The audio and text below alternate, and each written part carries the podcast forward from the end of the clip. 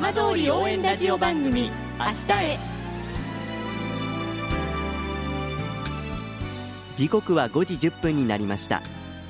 今週も浜通りの情報をお届けする浜通り応援ラジオ番組明日へのスタートです。まずは今週の浜通りニュースです。いわき市のスパリゾートハワイアンズで8日オンラインを活用して子どもたちがフラダンスを学ぶスパリゾートハワイアンズフラガールスクールが開校しました。ソロダンサーを務めるなど第一線で活躍した元フラガールを講師にフラの基本や魅力を伝えます。大熊町農業委員会と町は10日町内の大河原地区で酒米500万石の苗を植えました。酒米の田植えは去年に続き2回目です。収穫する酒米は日本酒に醸造され今年度は商品として販売する方針です。さて毎週土曜日のこの時間は浜通りのさまざまな話題をお伝えしていく15分間。震災と原発事故から10年。ふるさとを盛り上げよう笑顔や元気を届けようと頑張る浜通りの皆さんの声。浜通りの動きにフォーカスしていきます。お相手は森本洋平です。どうぞお付き合いください。浜通り応援ラジオ番組明日へ。この番組は地球を守る未来をつくる東洋システムがお送りします。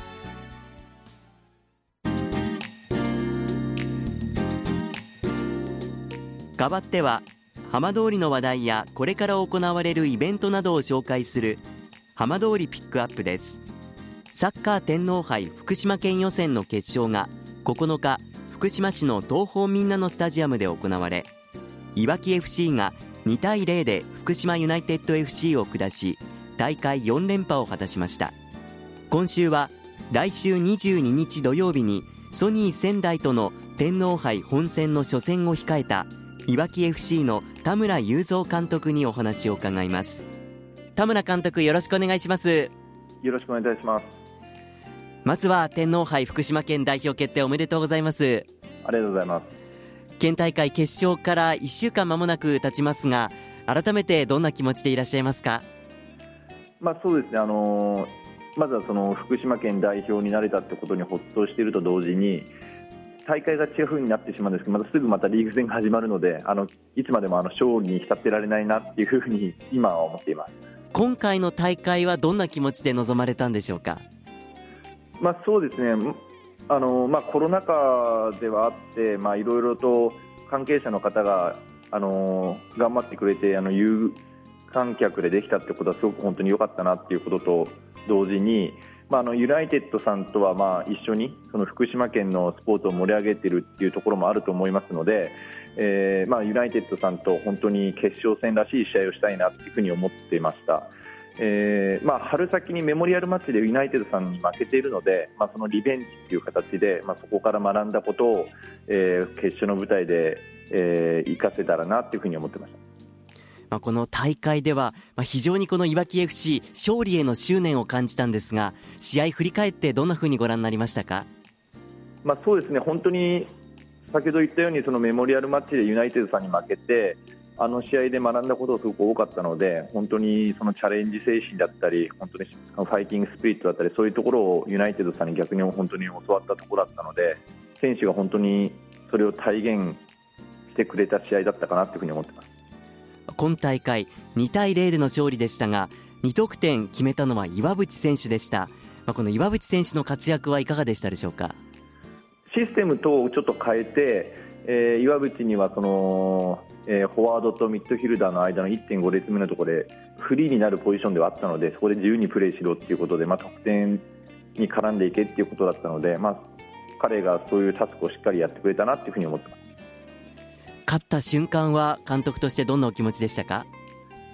うん、まあ正直ちょっとほっとしたかなというふうに思いました。試合ですので絶対はないなというふうに思ってたんですけれども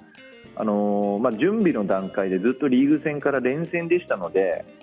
まあ、5連戦のうちの1つって考えたときにちょっとこの準備期間もなくて、えー、それに伴ってこうど選手をどういうふうにこの試合に絶対この選手を使うっていうふうにちょっと思ったりもしていたので、まあ、そのところでこうにいろいろない頭で試行錯誤していたので、まあ、どっと疲れた感じはありましたけど、はい、それでほっとされたということなんですね。はい、で昨シーズンが新型コロナの影響でこの大会が中止になって、えー、推薦での出場になりました、まあ、その前から数えると4連覇でしたけれども、はい、やはりこの試合で勝って代表になるというのは違うものあるんでしょうか？まあ、そうですね。やっぱりそのしっかりその決勝戦を行って勝利することでやっぱ福島県代表って自分たちの力で取ったってことになると思いますのでそこは違うかなというふうに思ってます。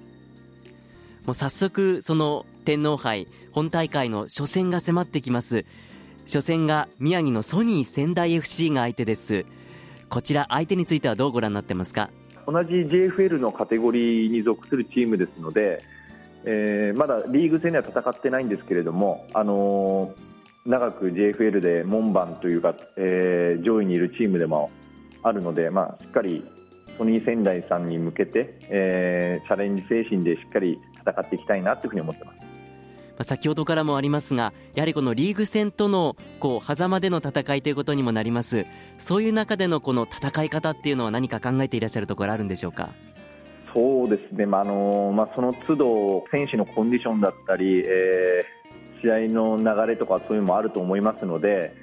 まああのその試合にまあ、一戦一戦目の前の一戦一戦に向けていいコンディションのいい選手を使っていこうかなというふうに思ってます。そしてこの天皇杯では、いわき FC、過去にはジャイアントキリング、まあ、カテゴリーが上の相手を倒すという、そういった試合もありました。今大会、そういった場面も見られるんでしょうか？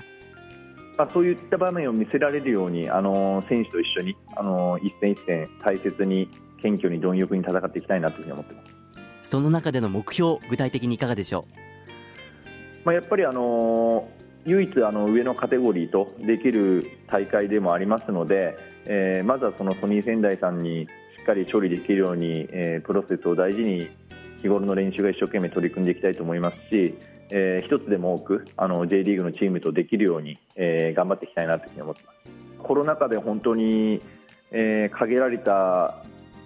え環境の中での試合だったりとか、えー、応援っていうふうになるかもしれないんですけれども、えー、本当に皆様にこのコロナ禍でもここに夢や希望を与えられるような、えー、いわき FC らしいサッカーをしたいなというふうに思いますのでぜひ応援してください。よろしくお願いいたします。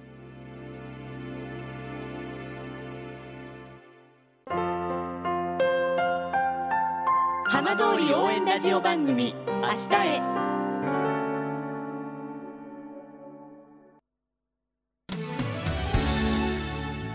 浜通りの情報たっぷりでお送りしてきました。浜通り応援ラジオ番組明日へ。放送した内容は一部を除きポッドキャストでもお聞きいただけます。ラジオ福島のホームページからぜひチェックしてみてください。この番組は地球を守る未来をつくる東洋システムがお送りしました。